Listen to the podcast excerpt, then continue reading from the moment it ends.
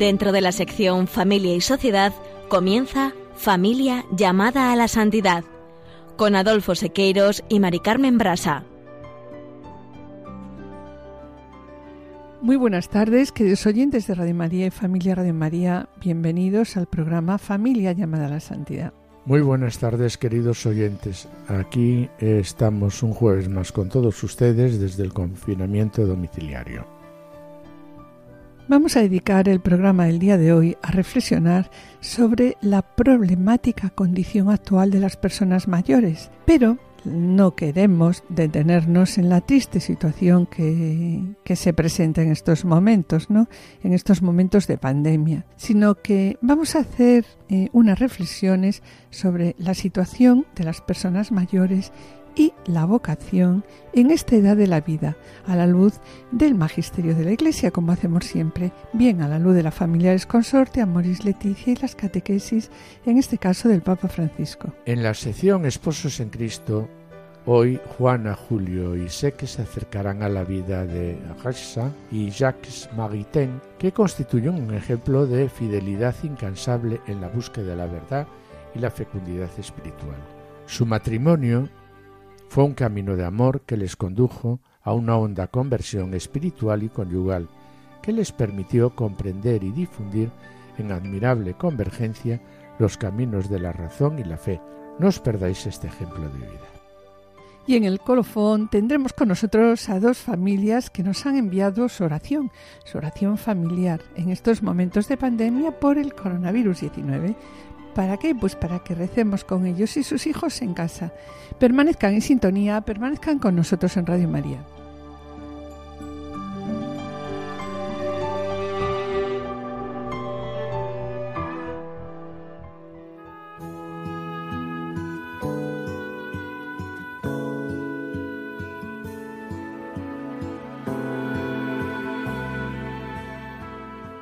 Y puesto que tenemos con nosotros a Adolfo, que es neumólogo infantil, vamos a pedirle unos consejos en este momento de pandemia. Y así queremos iniciar el programa del día de hoy.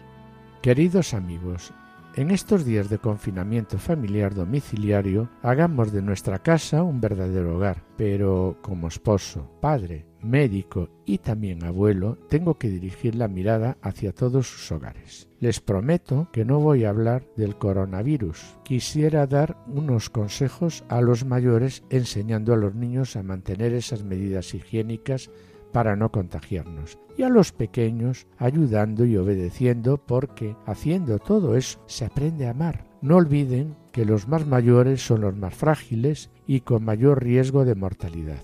En primer lugar, tenemos que mantenernos en casa, salvo las situaciones laborales y asistenciales obligadas, no hay excusa para salir a la calle. Claro, soy consciente que este confinamiento supone un riesgo en la convivencia, enfados, desasosiego, por lo que habrá que ejercitar una virtud muy necesaria siempre. La paciencia. La paciencia, ¿verdad, Mari Carmen? Sí. Que junto con la comprensión y una comunicación respetuosa y caritativa, pues ¿qué va a hacer? Podrá ayudarnos, ayudarnos. a todos pues mucho, ¿verdad? Debemos de mirar hacia aquellas actividades que teníamos desatendidas por falta de tiempo y puede ser un buen momento para poner al día aquello que estaba por hacer y servirá como terapia ocupacional. Además de esas tareas domésticas, se podrá jugar con los niños, estudiar con ellos. Otro capítulo importantísimo son las personas mayores solas, las más vulnerables, y muchos de ellos son conscientes de que son población de riesgo. También aquellas personas con depresión y limitaciones físicas. Llamémosles, hablemos por teléfono o de ventana a ventana y digámosle que estamos para lo que necesitan. Les, les podemos ayudar acercando alimentos o algún recado que ayude, pero ojo, sin pasar de la puerta ni llamar al timbre. Nos puede servir el teléfono para hablar un ratito y saber cómo están esos mayores. Hay muchos actos con plan horario a lo largo del día para ello y también prueben en escuchar las campanas de la iglesia o conventos que seguro que están orando por ustedes. Habrá que reordenar un plan horario de actividades del día a día sin olvidarse incluir la actividad física. También planificar las actividades para el día siguiente. Y ahora que ya tienen los niños permiso para salir, y se avecina el plan de desescalado, sean objetivos y no tengan prisa en salir. Cada caso deberá individualizarse con los pros, contras y con sus riesgos. Bueno, todo esto de una manera subjetiva para cada uno, pero siempre obedeciendo y ajustándose a las normas que dicte el Ministerio de Sanidad.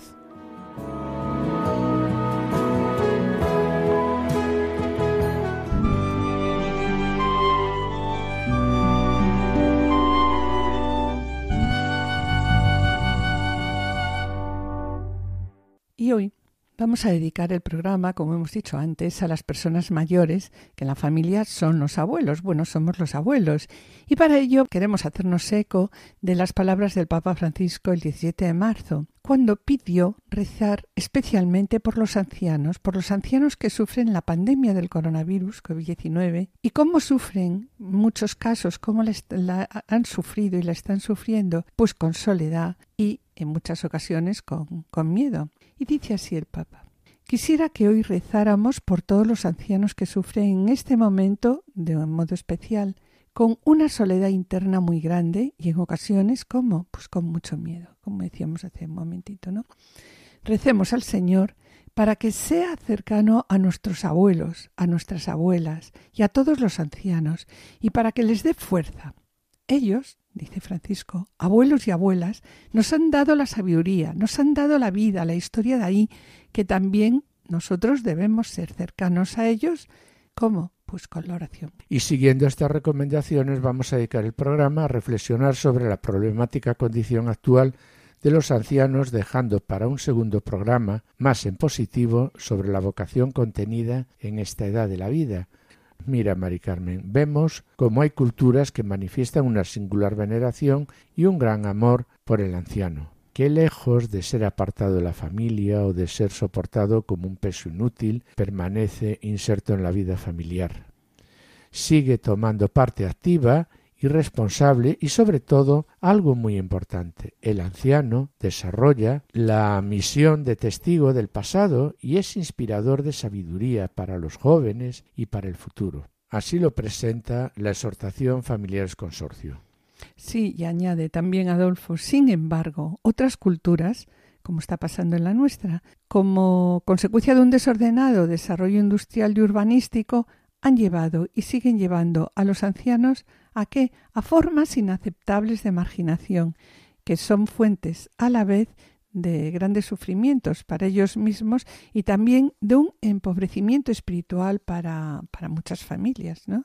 Sí, en realidad eh, la vida de los ancianos hace ver la continuidad de las generaciones. Sí, y además, Adolfo, los ancianos tienen el carisma de romper barreras entre generaciones antes de que se consoliden. ¿Cuántos miles de niños han hallado comprensión y amor en los ojos, en las palabras y en las caricias de sus abuelos y abuelas, ¿no? ¿Y cuánta gente mayor no ha suscrito con agrado las palabras inspiradas en el Salmo cuando nos dice la corona de los ancianos son los hijos de sus hijos? Eh, quiero destacar aquí pues la necesidad de integrar a estos ancianos en la vida familiar. Por ese motivo, es necesario ayudar, a las familias, ¿verdad? Es que es necesario ayudar también a las familias de las que formen parte estos ancianos, ¿no? Claro, sí, para que puedan integrarlos en el desarrollo de la vida familiar, proveyendo por sí mismas el cuidado que estos puedan necesitar. Además, queremos destacar que sí que también estas personas mayores desempeñan en el entorno familiar una función eh, importante, como comentábamos antes y comentaremos a lo largo del, del programa. Y más en estos eh, momentos, ¿no? En, la educación de los niños. Exacto, desempeñan un papel muy importante en la educación de los niños. Y por otro lado, también los esposos en edad avanzada deben ser conscientes, debemos de ser conscientes, ¿no? Que la situación en que se encuentran constituye una invitación a crecer en su matrimonio como una comunidad de amor. Y por otro lado también hay que aceptar lo siguiente. Por otro lado, las limitaciones que sufren las personas mayores deben contribuir a aumentar más su espíritu de comprensión y entrega desinteresada. O sea, uno tiene que ser consciente también de sus limitaciones y saberlas llevar y ofrecérselas también esas limitaciones al Señor, ¿no? En muchas ocasiones. Mira, Mari Carmen, es de gran importancia también el testimonio de su fidelidad matrimonial y el consejo que por la experiencia que ellos tienen pueden ofrecer a los esposos más jóvenes. Sí, es verdad. Además, los abuelos en estos tiempos tienen un papel muy especial en la educación humana y cristiana de los nietos, que en ocasiones tendrá que suplir por mm, razones de distancia o y de, trabajo de los padres, ¿no? Sí, y de trabajo de los padres por la educación de, estos niños. Sí, Adolfo, y también es muy importante, ¿no? La necesidad de integrar a estas personas mayores en la vida eclesial y social. Vemos en estos momentos como la prolongación y una mayor esperanza de vida pues ha aumentado considerablemente el número de personas mayores, multiplicándose las situaciones, en muchos casos, de soledad y desamparo, y siendo este, sobre todo el de la soledad, pues un gran problema, está exacto, es uno de los grandes problemas. Sí, y sobre ello, Mari Carmen, quiero destacar la ayuda a la que tienen derecho y que se les debe prestar. Y se les debe, evidentemente, esta ayuda deberá incluir siempre el cuidado por su salud y las condiciones materiales de vida, por lo que se ha de contar con el asesoramiento y colaboración de los servicios sociales. Sí, y también me parece importante destacar aquí que la comunidad cristiana, y de modo particular la parroquia, porque es la comunidad cristiana más próxima, debe facilitar los medios para que estas personas participen activamente en la vida eclesial. Y bueno, queremos destacar, ¿no? Que existen movimientos, que existen como pueden ser vida ascendente, ¿no? Y una serie de asociaciones que, que, están ubicadas en las parroquias, ¿no? y estas asociaciones, bueno, pues están adecuadas a la edad y las condiciones de, de, estas personas. Y además, muchas personas jubiladas, hay que tener en cuenta que, que se han jubilado en edad temprana, pueden ofrecer, ¿verdad?, una buena experiencia y una colaboración desinteresada en muchas tareas como lo que estabas comentando tú, que son eh, eh, que muchas veces son expertos en, para poder desarrollarlas y prestar servicios importantes de voluntariado, como pueden ser, como decías muy bien, Cáritas, agentes de pastoral de la salud, acompañando personas vulnerables, enfermas, orando por ellas o con ellas, y como no, pues qué duda cabe, ¿verdad? Pues colaborando, con nuestra radio, con Radio María. Toda esta ayuda prestada a los demás favorece que estas personas se sientan útiles y se mantengan ilusionadas. Por último, me gustaría destacar lo que dice la doctrina social de la Iglesia refiriéndose a la solidaridad. Y dice así, la solidaridad es un elemento constitutivo y estructural de la familia. Una solidaridad que pueda asumir el rostro del servicio y de la atención a los ancianos y a cuantos viven en confusión, en la soledad o en el abandono. Una solidaridad que se abre a la acogida, pero que también sabe hacerse voz ante eh, instituciones por cualquier situación de carencia de estas personas. El abuelo un día, cuando era muy joven, allá en su Galicia, miró el horizonte y pensó que otra senda tal vez existía. Y al viento del norte, que era un viejo amigo, le habló de su prisa. Le mostró sus manos, que mansas y fuertes estaban, vacías, y el viento le dijo, Construye tu vida detrás de los mares, Allende Galicia. El abuelo un día en un viejo barco se marchó de España. El abuelo un día como tantos otros, con tanta esperanza, la imagen querida de su vieja aldea y de sus montañas se llevó grabada muy dentro del alma cuando el viejo barco lo alejó de España.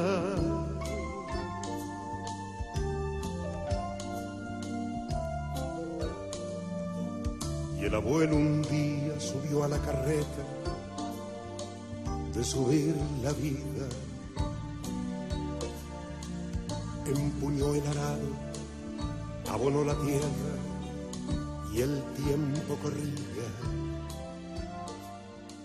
Y luchó sereno. No me rechaces ahora en la vejez. Me van faltando las fuerzas. No me abandones.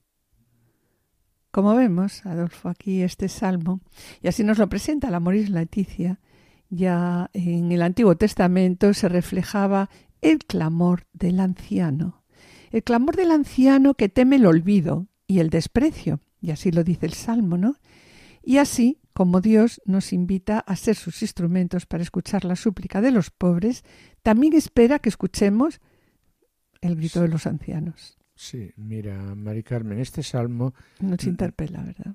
¿Eh? Nos interpela. Nos interpela a todos, pero mucho, a las familias, a las comunidades, porque como dice la Mori Leticia, la Iglesia no puede y no quiere conformarse a una mentalidad de intolerancia y mucho menos de indiferencia y desprecio respecto a la vejez. Sí, sobre lo que aquí dice la Moris Leticia que acabas de presentar. Recuerdo una escena llena de ternura que he vivido, bueno, hemos vivido, íbamos los dos en el avión hace un tiempo regresando de Estados Unidos. No sé si recuerdas. En el, en el asiento anterior venía un matrimonio joven con su bebé.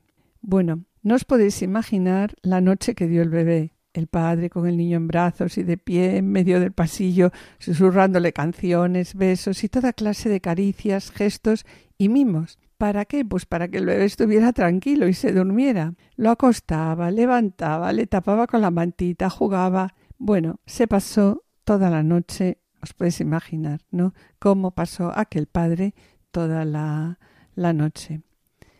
Y la verdad es que esta escena me llevó a recordar a tantos ancianos, a tantos ancianos que en estos momentos pues, son personas impedidas o vulnerables y pensé si aquel bebé, cuando fuese adulto, sería capaz de pasar una noche en vela por su padre y su madre, por sus padres, como ellos, con total naturalidad, porque la verdad es que no se les veía muy cansados, ¿verdad? Que eran muy jóvenes, ¿no?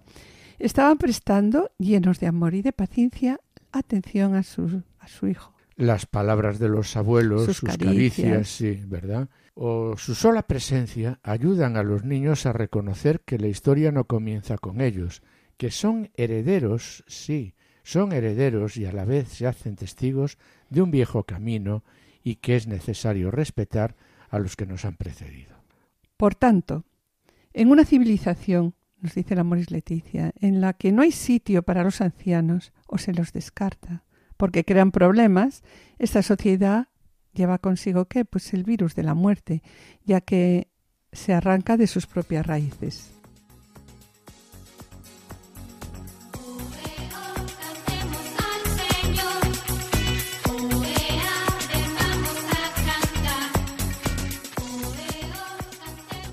En estos momentos sobre la oración, queríamos destacar las palabras del Papa Francisco en la catequesis del 26 de agosto cuando nos dice que la oración brote de la escucha de Jesús de la lectura del Evangelio, dice Francisco.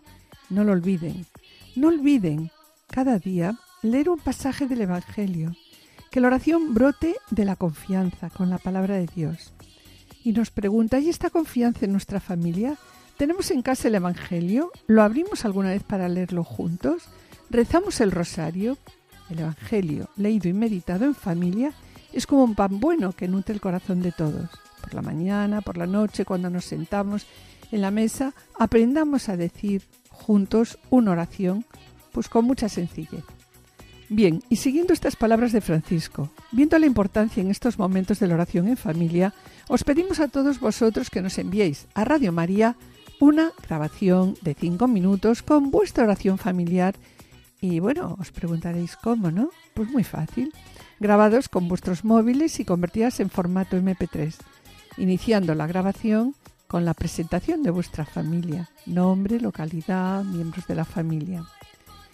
Y os preguntaréis, bueno, ¿y a dónde la enviamos? Pues la enviáis al correo de nuestro programa, familia llamada la santidad arroba radiomaria.es. Si tenéis algún problema para hacer la grabación, mandarnos un email y nos pondremos en contacto con vosotros.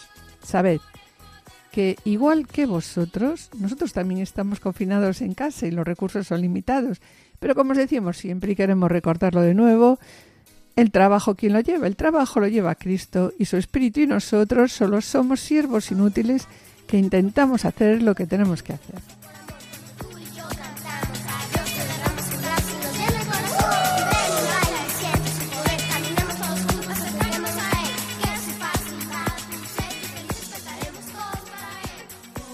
Queridos oyentes y familia de Radio María, estamos en el programa Familia llamada a la Santidad dirigido por Adolfo Sequeiros y quien les habla Mari Carmen Brasa. Finalizamos esta primera sección y antes de iniciar la segunda, quisiéramos adelantarles que en el colofón presentaremos la oración familiar acompañados por dos familias. Y a continuación, Juana Juli y Seque nos ofrecen hoy el ejemplo de la vida de Res y Jacques Maritain, que constituyen un ejemplo de fidelidad incansable en la búsqueda de la verdad y la fecundidad espiritual. Permaneced en la escucha, no os lo perdáis, permaneced con nosotros en Radio María.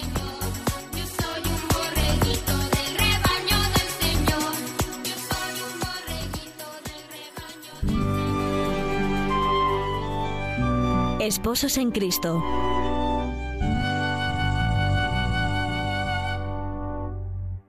Queridos amigos de Radio María, hoy nuestro espacio de Esposos en Cristo está dedicado a Raisa y Jacques Maritain, un ejemplo de fidelidad incansable en la búsqueda de la verdad y la fecundidad espiritual. Su matrimonio fue un camino de amor que les condujo a una honda conversión espiritual y conyugal en la que destaca su dedicación radical e intensa para comprender y difundir en admirable convergencia los caminos de la razón y de la fe. Acerquémonos, pues, a la vida de estos esposos.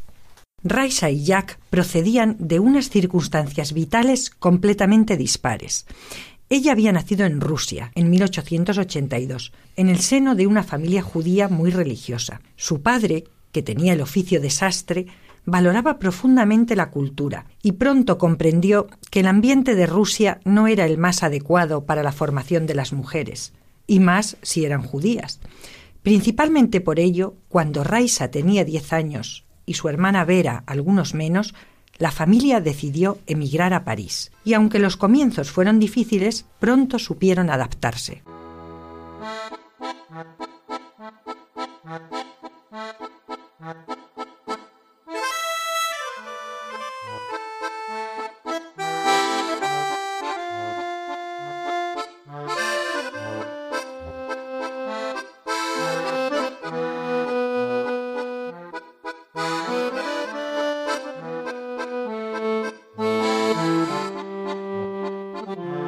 Ya desde niña, Raisa había mostrado precozmente hondas preocupaciones intelectuales. Su ansia por comprender racionalmente el mundo la llevó a inscribirse ya de joven en la Facultad de Ciencias Naturales de la Sorbona. Se produce allí el encuentro con el joven Jacques Maritain, un año mayor que ella. Jacques procedía de una familia protestante de nivel socioeconómico acomodado. Se había licenciado en filosofía y también realizaba estudios científicos. Asimismo, sus inquietudes le llevaban al compromiso político con ideales próximos al socialismo. El encuentro de estas dos personalidades que deseaban descubrir el mundo en toda su profundidad y verdad supuso para ambos una auténtica conmoción. En efecto, Raisa que vivía atormentada por sus dudas y preocupaciones, pudo abrir desde entonces su corazón y su mente. En sus propias palabras afirma, por primera vez me encontré con alguien que de golpe me infundía una confianza absoluta, alguien que lo sabía yo entonces, jamás me habría desilusionado. Otro alguien, dice refiriéndose a Dios, había preestablecido una suprema armonía entre nosotros, a pesar de tan grandes diferencias de temperamento y origen. Cierto, a partir del descubrimiento maravilloso que les supuso ese encuentro, ambos inician una etapa de acercamiento a la filosofía, al arte, la literatura todo les lleva a buscar fundamentos morales e intelectuales sólidos para su vida. Así, y aunque no tenían aún veinte años, ya trataban de encontrar con todas sus fuerzas el sentido de la palabra verdad. Por aquella época, además, la salud de Raisa era frágil, por lo que debió permanecer largo tiempo postrada. Ella lo aprovechaba para dar cauce a su pasión por la lectura, lo que le permitió conocer obras extraordinarias de la cultura y el cristianismo, especialmente la de Santo Tomás. Así es, el encuentro con los escritos de Santo Tomás les proporcionó a ambos firmes conocimientos intelectuales para cimentar el camino de su fe. Comprendieron que la razón era un soporte necesario para la fe y no la antítesis de ella.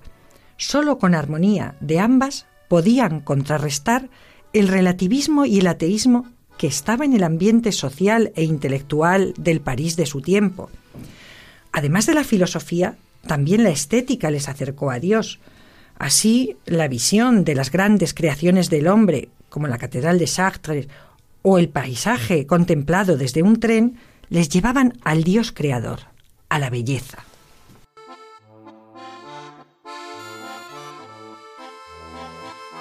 Reisa tuvo así una parte principal en el camino del matrimonio hacia Dios.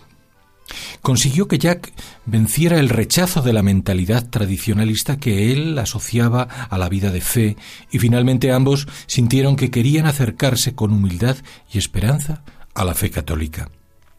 De este modo, pidieron ayuda al escritor León Bloy, que de violento anticlerical se había convertido en un ferviente católico y cuya casa era conocido espacio de encuentro de personas con inquietudes religiosas.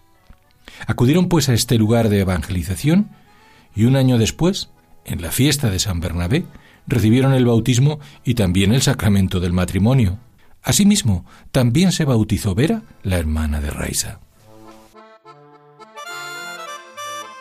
En efecto, a partir de ese momento decidieron que su matrimonio se dedicaría a la búsqueda de la verdad, con un espíritu activo y un corazón agradecido a los dones del amor y de la fe que habían recibido.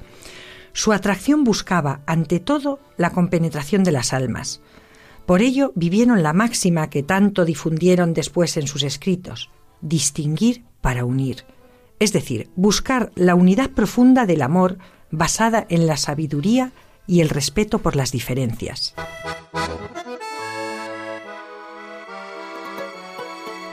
Un amigo y biógrafo de ambos, Van der Meer, nos describe ese sentido ejemplar de su vida matrimonial. A menudo, nos cuenta, Reisa y Jacques no tienen muchas palabras para hablar de esa armoniosa riqueza vital vivida en el sacramento del matrimonio. En sus libros apenas aluden a ello, pero yo puedo testimoniar que Raisa nunca ha estado ausente del trabajo intelectual de su marido y que Jacques siempre ha estado en la vida espiritual de Raisa. En la oración, en el pensamiento, en el sufrimiento y en el amor de estos dos seres existió siempre un extraordinario movimiento de ósmosis, aun cuando cada uno tuviera una personalidad bien distinta. Además, en ese camino también resultó importante la presencia de Vera, la hermana de Raisa, que vivía con ellos y que con ellos compartía su vocación misionera. En palabras de Jacques, es cierto que al comienzo nos considerábamos un poco como monjes y monjas laicos, pero estas ilusiones no tardaron en desvanecerse. Éramos laicos, comprometidos sin reservas en el estado de la vida laica, y cuantos más años pasaban, más nos sentíamos simplemente tales, laicos como el pueblo llano. Pero aquella pequeña Grey de tres pertenecía a Jesús.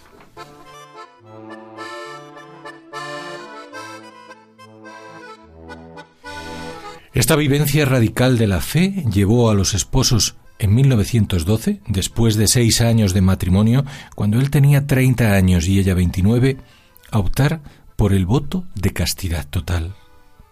Fue un sacrificio muy doloroso, meditado profundamente con el padre dominico Humbert Claysac, sobre este hecho que hoy nos pudiera parecer contradictorio con la dignificación del encuentro conyugal, Jacques escribe No digo que fuera una decisión fácil de tomar. Esto no implicaba la menor sombra de desprecio por la naturaleza, sino que en nuestra carrera hacia el absoluto y nuestro deseo de seguir a toda costa al menos uno de los consejos de la vida perfecta, sin dejar por ello de estar en el mundo, quisimos dar cabida a la búsqueda de la contemplación y de la unión con Dios, y de vender bienes en sí mismo excelentes por esta perla preciosa. Los esposos sintieron, con ese sacrificio, que la fuerza y profundidad de su amor crecería hasta el infinito, según sus palabras, y efectivamente se tradujo en una actividad cultural y religiosa extraordinaria que realizaban juntos. Ella prefería expresar en poesía las mismas realidades que su esposo expresaba en razonamientos, y ambos se admiraban por ello.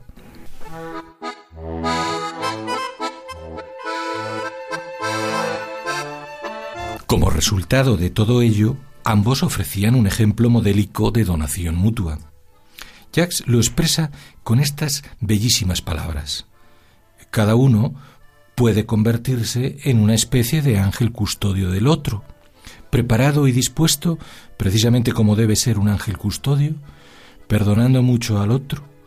En otras palabras, cada uno puede realmente entonces dedicarse al bien y la salvación del otro.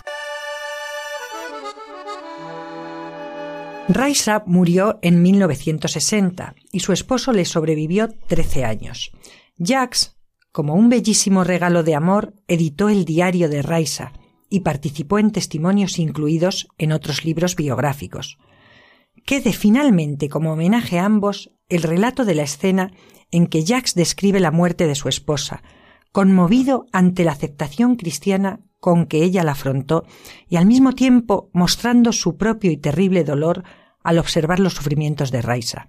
En los últimos días, escribe, estuvo implacablemente destruida, como a golpes de hacha, y sin embargo conservaba la paz del alma, su pasmosa lucidez, su humor, la solicitud hacia los amigos, la preocupación por no cansar a los otros, y su maravillosa sonrisa, aquella inolvidable sonrisa con la cual dio las gracias al padre Riquet después de la extremaunción.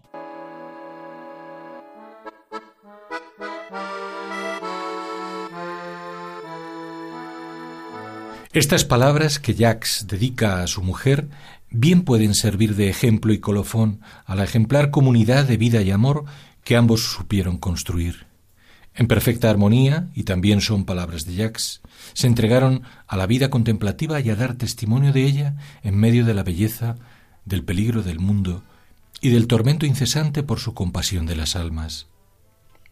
Que una vez más el ejemplo de un matrimonio construido sobre la roca que es Cristo nos ayude en la experiencia diaria de todos los matrimonios de hoy.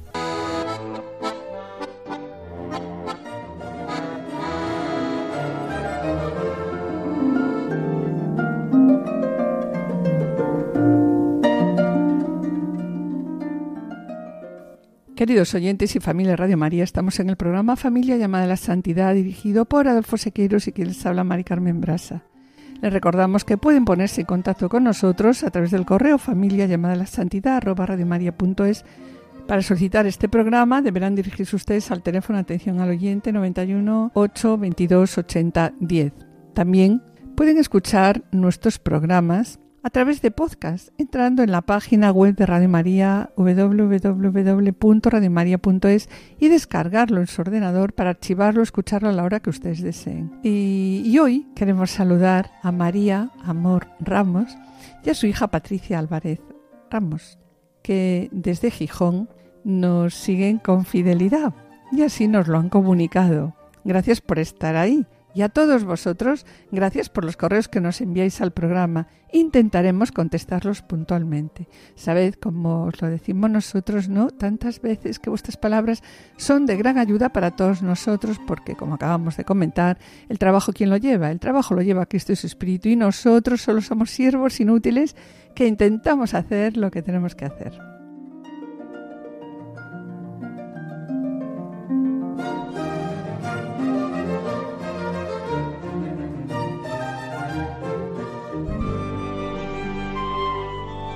Colofón.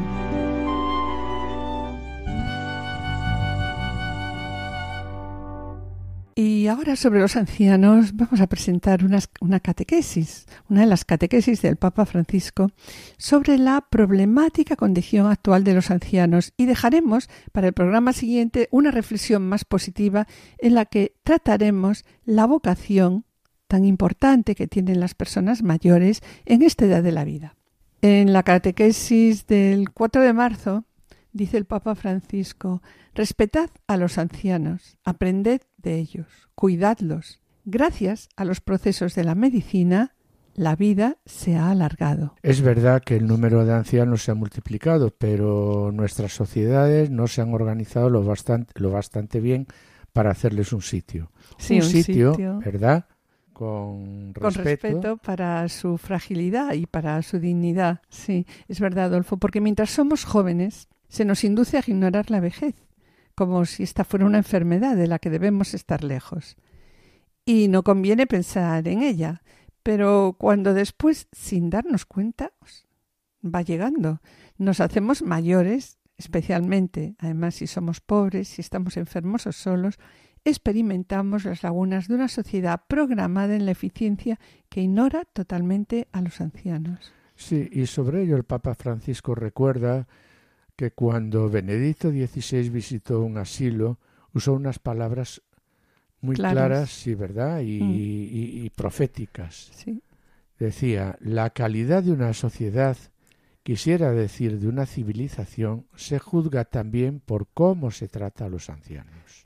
Sí, es verdad. La atención a los ancianos hace la diferencia de una civilización. Si en una civilización hay atención al anciano, hay sitio para el anciano, esta civilización irá adelante, si sabe respetar las sabidurías de las personas mayores. En una civilización que no hay sitio para los mayores, que son descartados, que los ancianos son descartados porque crean problemas, esta sociedad, como decíamos hace un momento, lleva consigo el virus de la muerte. Sí, y continúa diciendo Francisco en esta catequesis, dice, este desequilibrio nos interpela es más, es un gran desafío para la sociedad contemporánea, incluso una cierta cultura del lucro que... Sí, que insiste en hacer aparecer a los ancianos como un peso, como un lastre y como una carga. Sí, porque los ancianos no solo no producen, piensan, sino que son una carga. En conclusión, por este resultado de pensar así, los ancianos son descartados y dice el Papa, es feo ver a los ancianos descartados, es pecado. No se osa decir esto abiertamente, pero es algo que se hace. Sí, y continúa diciendo, hay algo vil en esta adición a la cultura del descarte. Estamos acostumbrados a descartar a la gente. Queremos eliminar nuestro creciente miedo a la debilidad y a la vulnerabilidad, pero haciéndolo así aumentan en los ancianos la angustia de ser mal tolerados y abandonados.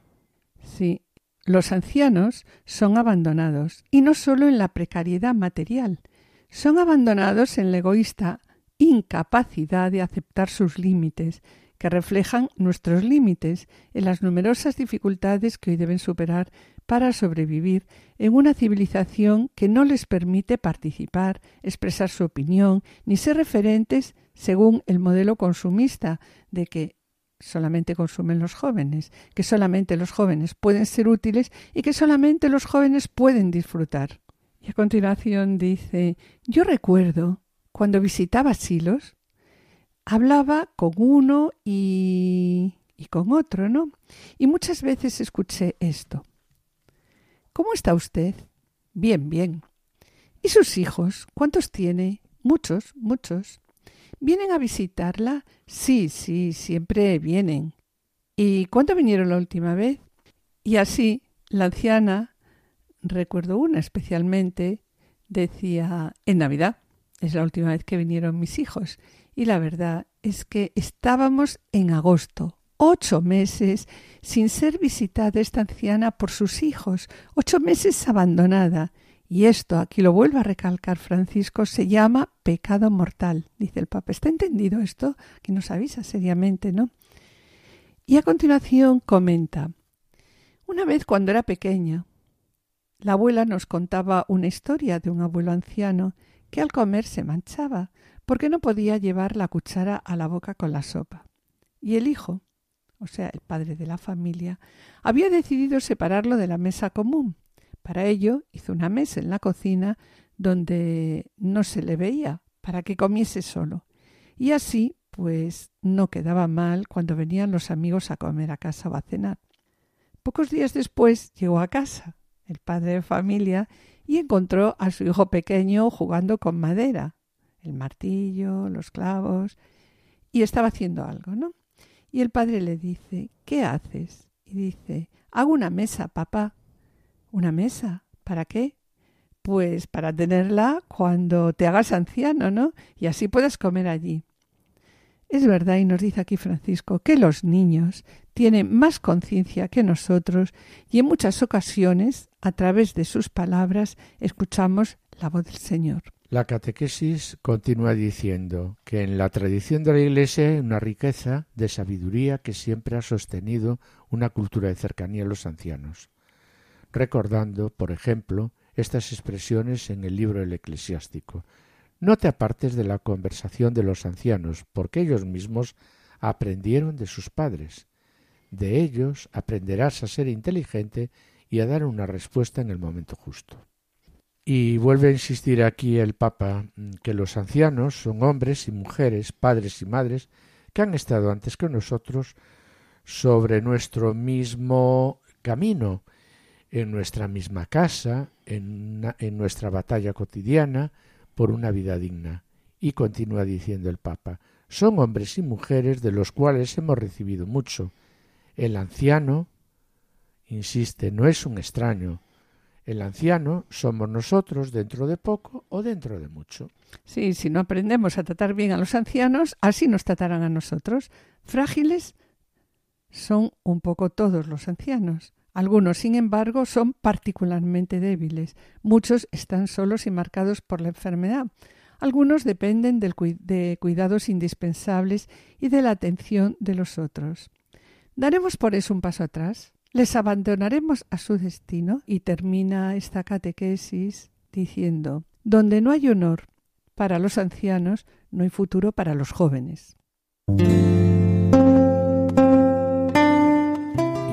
Como os anunciamos, hoy tenemos con nosotros dos familias formadas por Javier y Cristina y la otra por Javier y Laura, a las que le hemos pedido una oración familiar en estos tiempos de confinamiento por el COVID-19, acompañados de sus hijos.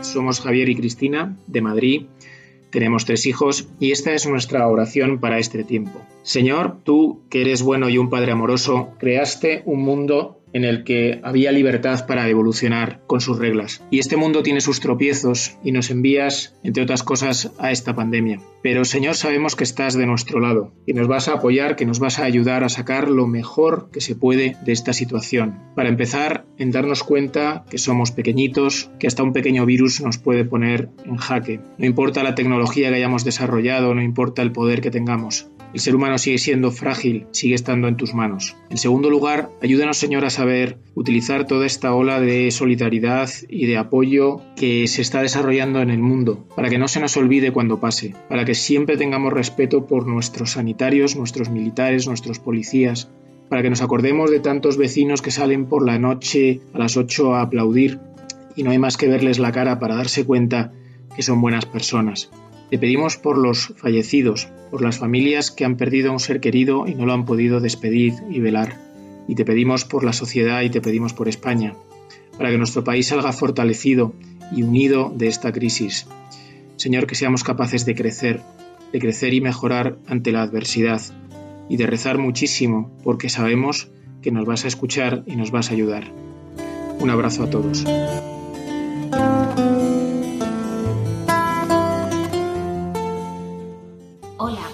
Somos Javi y Laura. El día 4 de septiembre de este año haremos 10 años de matrimonio.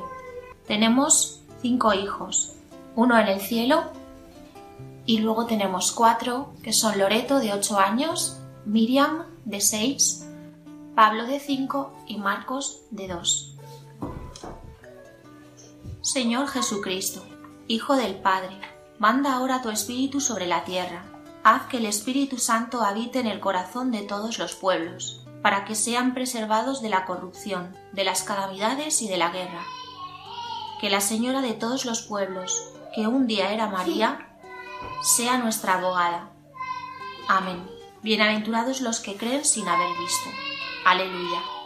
Dad gracias al Señor porque es bueno, porque es eterna su, su misericordia. La misión de la Iglesia es llevar a todos el alegre anuncio, la gozosa realidad del amor. Misericordiosos, misericordioso eh, de Dios para que creáis que Jesús es el, es el Mesías, el Hijo de Dios, y para que creyendo tengáis vida en su nombre. Soy el amor y la misericordia en persona. Mi misericordia es más grande que todas las miserias de tu alma y las del mundo entero.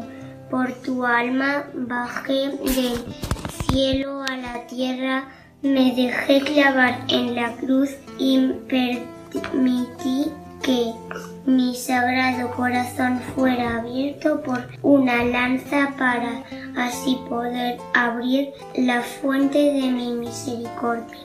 Señor, queremos ofrecerte esta pequeña oración por todos nuestros ancianos, aquellos que están sufriendo ahora mismo, porque se encuentran solos, porque están pasando la enfermedad sin el cariño y el amor de sus familias, porque se sienten vulnerables, porque se sienten olvidados, porque a menudo olvidamos todos los sacrificios que en su día hicieron por nosotros. Y volviéndonos solo a nuestros egoísmos, nos olvidamos de ellos. Te pedimos, Señor, que tú, que eres Padre misericordioso, tú que eres todo amor, sepas paliar las carencias que nosotros producimos, que les ayudes a sentirse siempre acompañados por nuestra Santísima Madre y por ti, y que en ese camino hacia la vida eterna no olviden nunca que no hay amor más grande que el que dio su vida por nosotros, que se sientan eterna e inmensamente amados por ti.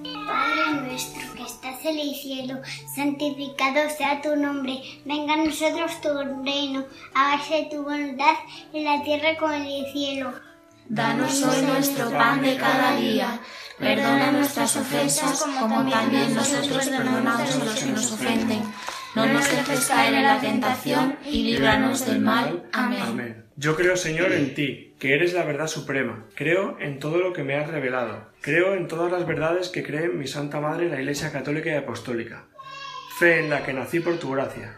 Fe en la que quiero vivir y luchar. Fe en la que quiero morir. Con la ayuda de vuestra Santísima Madre. Amén. Dios, mío, yo, creo, te adoro, te espero y te amo. Perdona a los que no creen, no te adoran, no te esperan y no te aman. Thank you.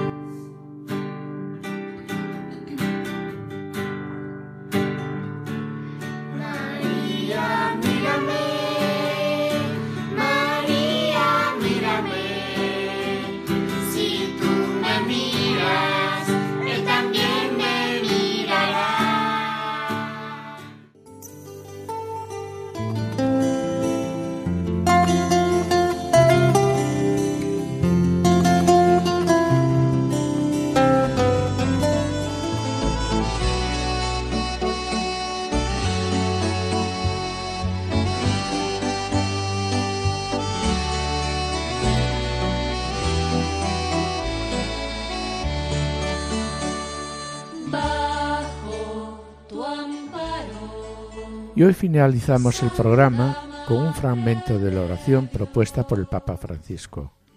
Bajo tu amparo nos acogemos, Santa Madre de Dios.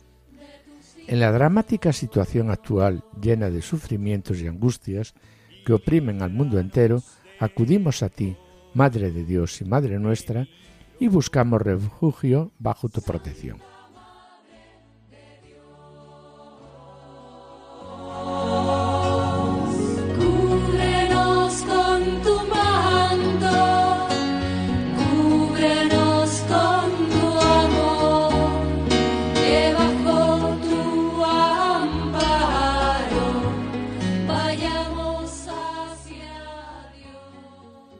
Oh Virgen María, vuelve a nosotros tus ojos misericordiosos en esta pandemia de coronavirus y consuela a los que se encuentran confundidos y lloran por la pérdida de sus seres queridos, a veces sepultados de un modo que hiere el alma.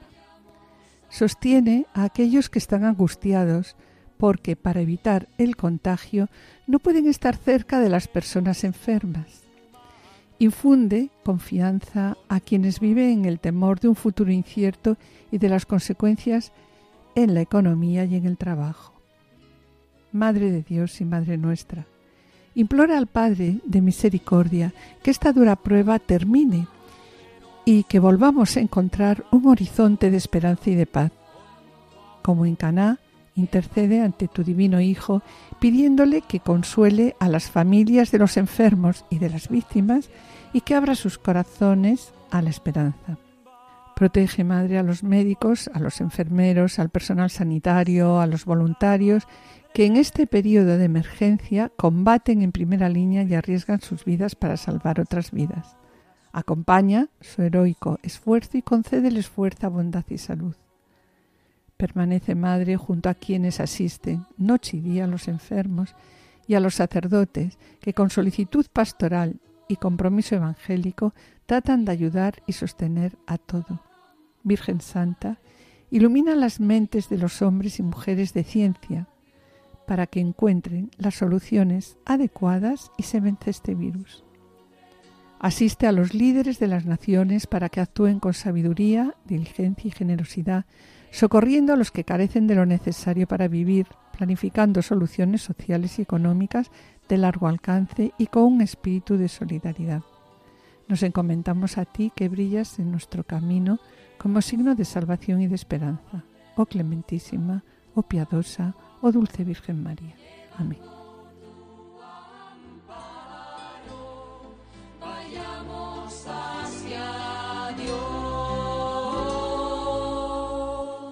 Bajo tu amparo Santa Madre de Dios, no desoigas la oración de tus hijos. Santa Madre de Dios.